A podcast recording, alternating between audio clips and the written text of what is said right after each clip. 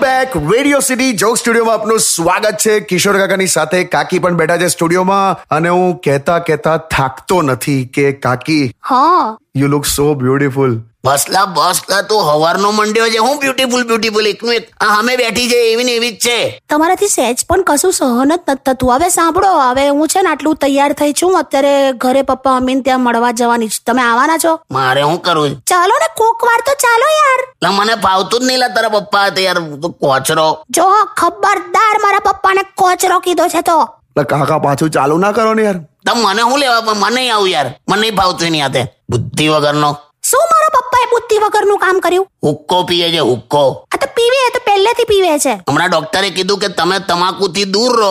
તે હુક્કામાં ત્રણ મીટરની પાઇપ નાખીને દૂરથી બેઠો બેઠો પીતો હતો આ રીતે દૂર રહેવાનું કીધેલું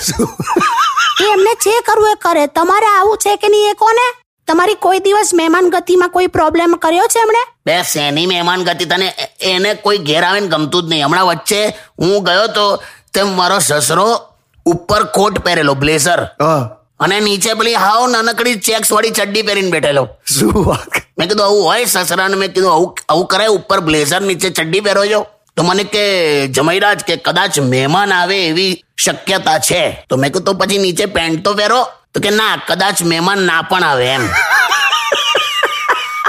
આ શું લોજિક લા તમારે આવું હોય તો આવો તમારે ના આવું હોય તો ના આવશો હું તો આ ચાલી હા તો જાને એના ઘરે મહેમાન થઈને જવાય જ ને હમણાં તો શિયાળામાં તો કેવું શીખ્યા છે ખબર છે શું એમની ત્યાં આવેલો મહેમાન જો થોડું લાંબુ બેસે ને